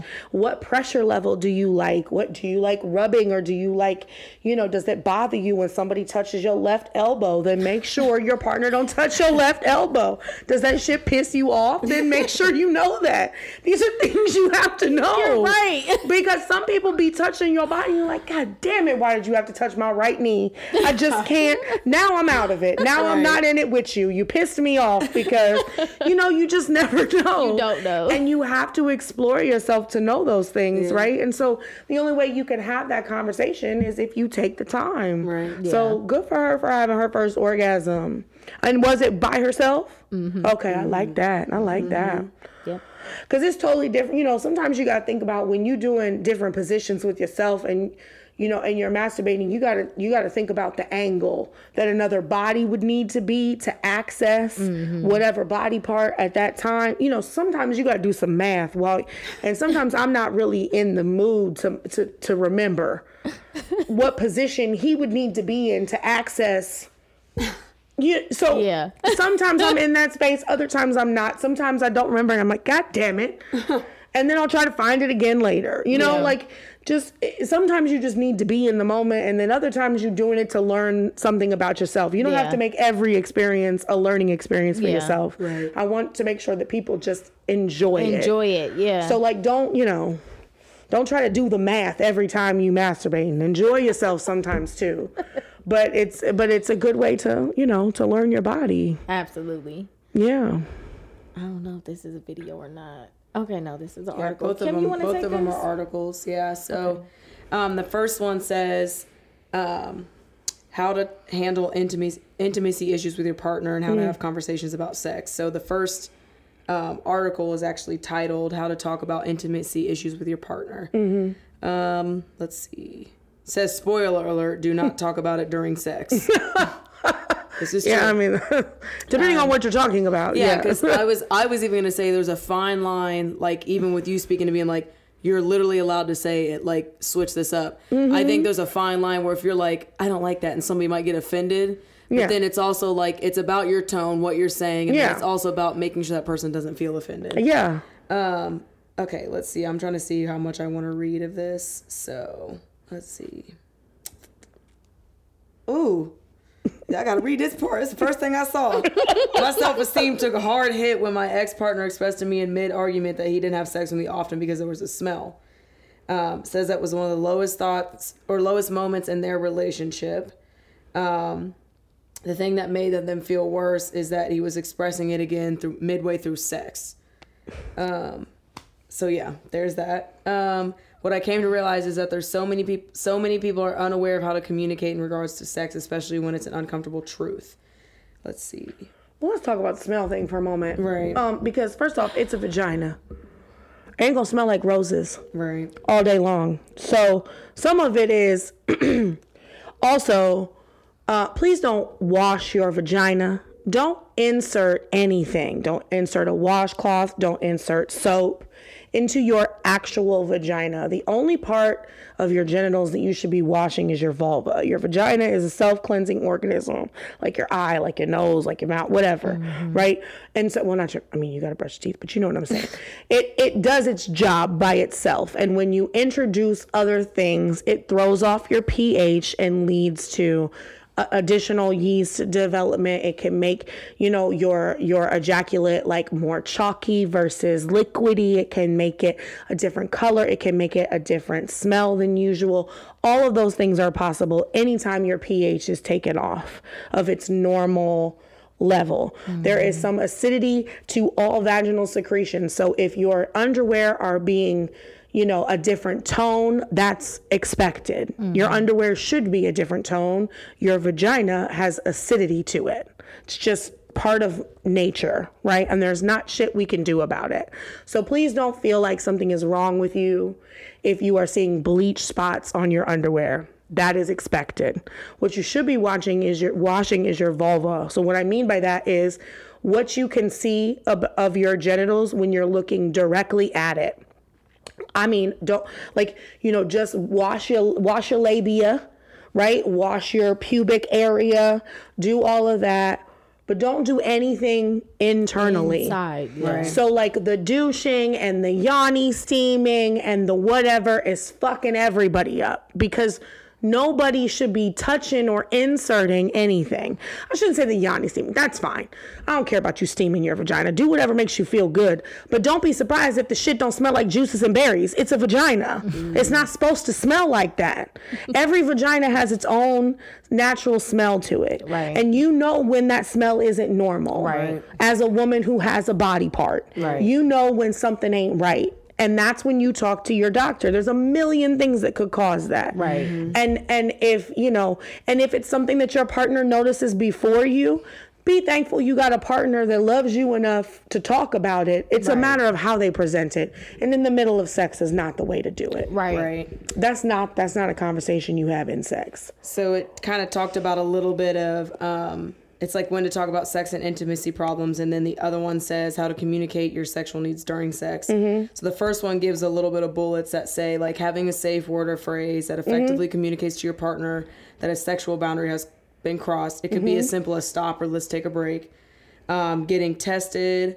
um, before and after introducing a new sexual partner, deciding when or how you'd feel, or sorry, how you'd prefer to send nudes if you want to send them at all. Yeah, that's a great one. Yeah, choosing when and how you'd like to partake in oral sex, um, being specific about the types of sex you want, communicating positions you want, um, like Mm-hmm. having limits around how many fingers you want. Mm-hmm. Um, I know this sounds like women, but this is men too, obviously. Um, expressing enthusiastic interest in some types of stimulation versus others. Mm-hmm. Um, decline, declining to engage in acts that feel demeaning or that could break bring back trauma for you Yeah, absolutely. um, how to communicate your sex how to communicate your sexual needs during sex. Um, Who wrote this if I know article? what they- it No one was says- xoNecole. You said what? One was X on xoNecole. Okay. Yeah. Um, let's see. Yeah, that makes sense. I like her. This is tricky since the line is so thin between uncomfortable topics like your body odor and uncomfortable topics like your partner licking the wrong spot or needing to adjust in order to feel more pleasure. Um, in this in this case, discernment is key. Tone is also a key. It's kind of what I said. Like, don't make your person feel like shit. Yeah. Um, it's more more than okay to direct your partner in regards to your pleasure via touch or verbal cues.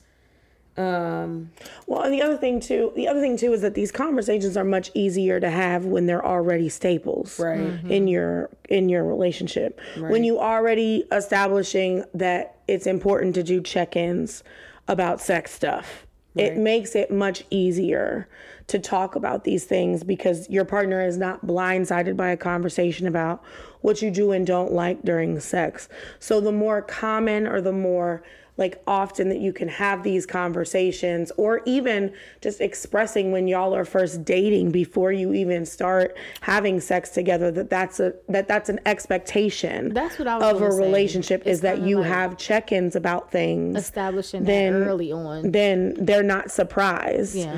And then it's and then it is also yes, of course, about your tone, but then the timing doesn't the timing doesn't really matter if you're doing regular check-ins. I still say try not to have the deep conversations in the middle of things. Right. If you're doing quick like no no no go to the left, do this, turn me this way, let me change my body this way, that's fine to do in the middle. But if you're talking about like body odors or like things that you want to try or you can say uh, you know I don't cuz sometimes you don't actually know how many fingers are being inserted in you until it's happening and then you don't know that that that additional pressure is too much for you. Yeah. So then in the moment you could say oh that's one too many fingers and you can and then they can take the other finger out. Go back to the number of fingers that feels good. They don't have to be a whole diatribe of a conversation in the moment. You can just let them know that that's too much pressure or it's stretching you too much or it doesn't feel as good. Yeah. You know, but to some people that's what they want to feel. So like they your partner doesn't know, you got to let you got to let them know. And to and to the the conversation um you know that me and and my um my sister always have Lex uh she's also a sex educator is like it's not your your partner's responsibility to get you to have an orgasm. You got to know what what works for you and you got to be able to effectively communicate that. Mm-hmm. Whether that's done in the moment beforehand afterwards while y'all eating dinner cooking dinner together chilling watching tv whatever. Just make sure that they know right? Because it's not and just like it's not your responsibility to give them an orgasm. It's it works both ways. Absolutely. You know This is good because it's making me consider like I wonder how much men don't communicate what they like. yeah During oh sex. they're Like, just as definitely- quiet about it as we are Yeah. Mm-hmm. you know and so sometimes it takes us bringing it up to make them feel like they in a space where they can feel safe to talk Yeah. about it or they may have never even thought about exploring their own bodies to find out what feels good Yeah. And so you opening this door to this conversation is in a way giving like kind of planting the seed for them. Yeah. Like I talked to my husband about what happens in my own self-exploratory moments because I'm hoping that it's giving him ideas about how to do it for himself. Yeah. You know, um and so I think that the more open you can be in those conversations and in that communication, the healthier your relationship is going to be in general. Because if you can talk about the hard shit, Right. then you know, or the awkward shit more so than the hard shit, I guess. Yeah. Um, you know, it's and and be honest when something is triggering for you. Yeah. And that doesn't mean you have to fill them in about what trauma it's triggering. You can just say it's triggering for me. You you divulge as much of your past and your trauma to whoever you want whenever you want. Right. You don't have to do it all just because you're trying to justify why something triggers you. Everybody knows what a trigger means Yeah. at this point. And if they don't, briefly explain it and then move on. Yeah. You don't have to divulge all of your trauma to people in order for them to understand what makes you feel comfortable and what doesn't. Yeah. You know, because sometimes people just ain't in the space to do that. And, Yeah. and that has to be respected. And they- yeah, I shouldn't be pressured. To, yeah, you shouldn't be pressured to it, but it also shouldn't impact your ability to experience pleasure. Right. Yeah. So, you know, there's a way to talk about triggers without having to actually talk about the experience that is triggered Right. in that moment, if that makes sense. Yep. Um, so this other article from xoNecole um, talks about knowing your partner's erotic language is the key to elevating your sex life. So again, I'll just go over some points. Um, sexual needs differ. Sexual incompatibility comes into play, and sometimes the inability to communicate what those needs and differences are can lead to frustration. Um, but what if you could apply language to the way you approach intimacy and sexual relationships and self pleasure? Well, there is power in the tongue, and turns out there's power in learning what your erotic blueprint type is too.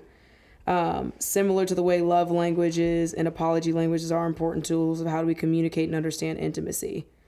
Um, and then it goes into, let's see, the healing power of erotic blueprints. Um, let me see what this is.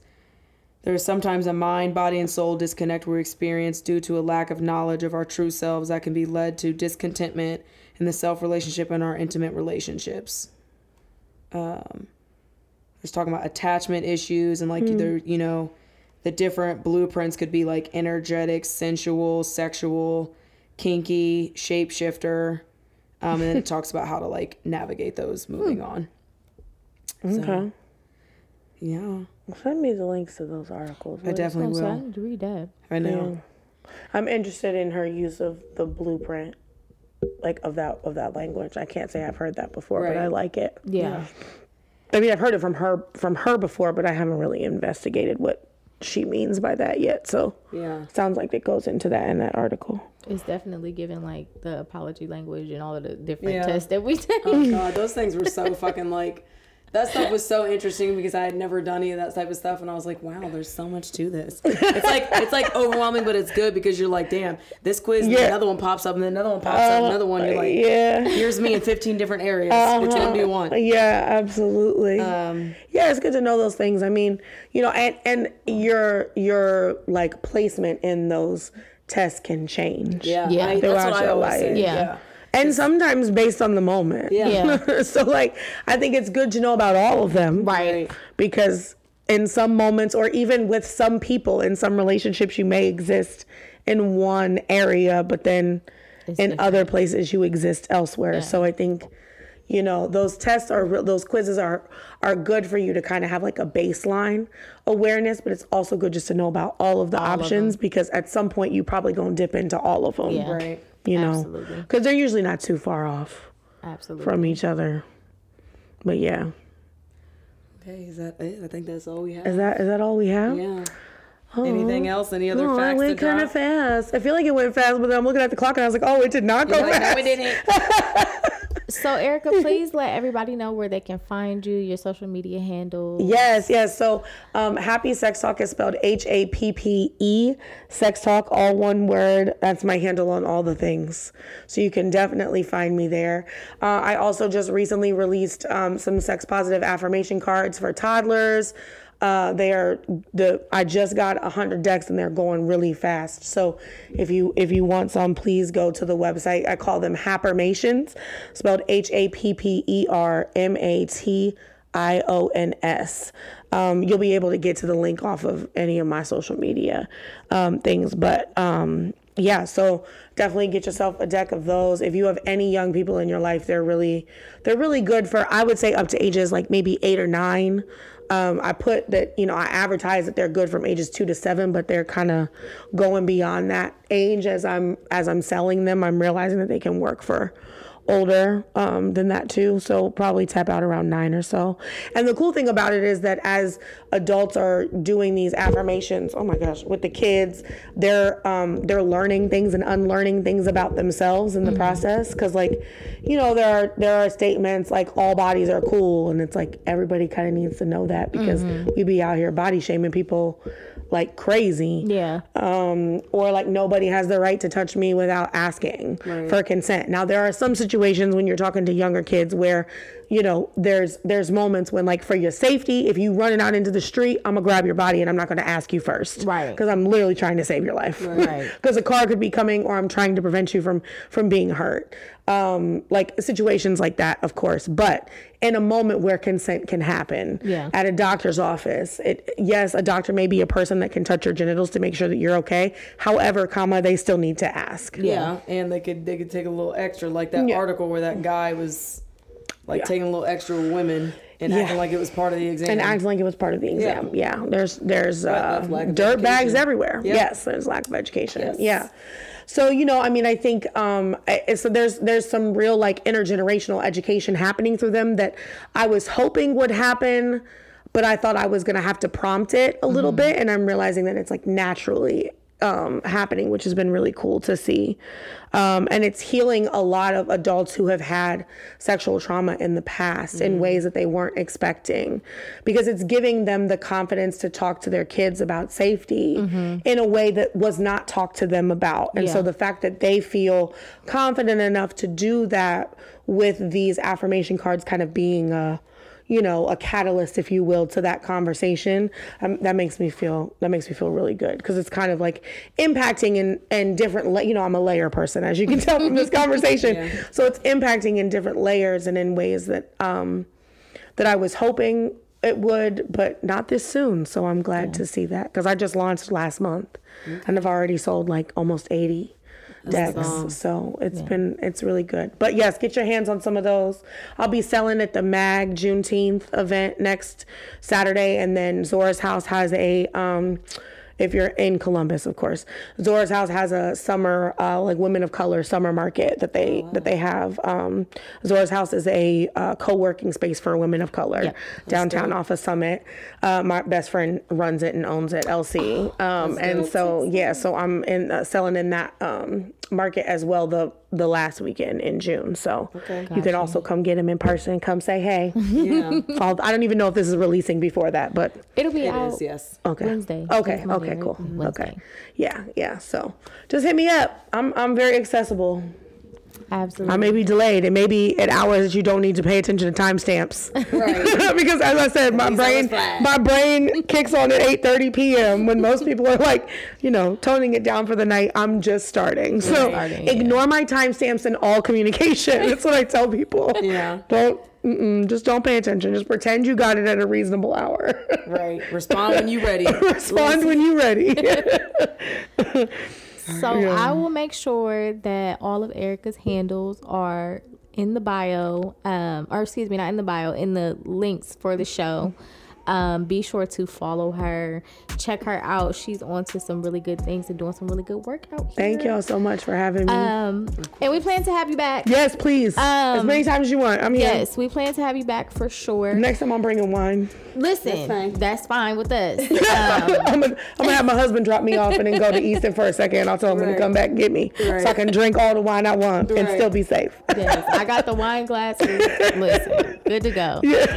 Um, don't forget to follow us, guys. Our Instagram is Take Control Podcast. Our Instagram is Take, or excuse me, our Twitter is Take Control Pod. Send us an email with any listener questions that you have at takecontrolpodcast at gmail.com. Mm-hmm. Dario will be back with us next time, and we're out. Yes, we are. All right.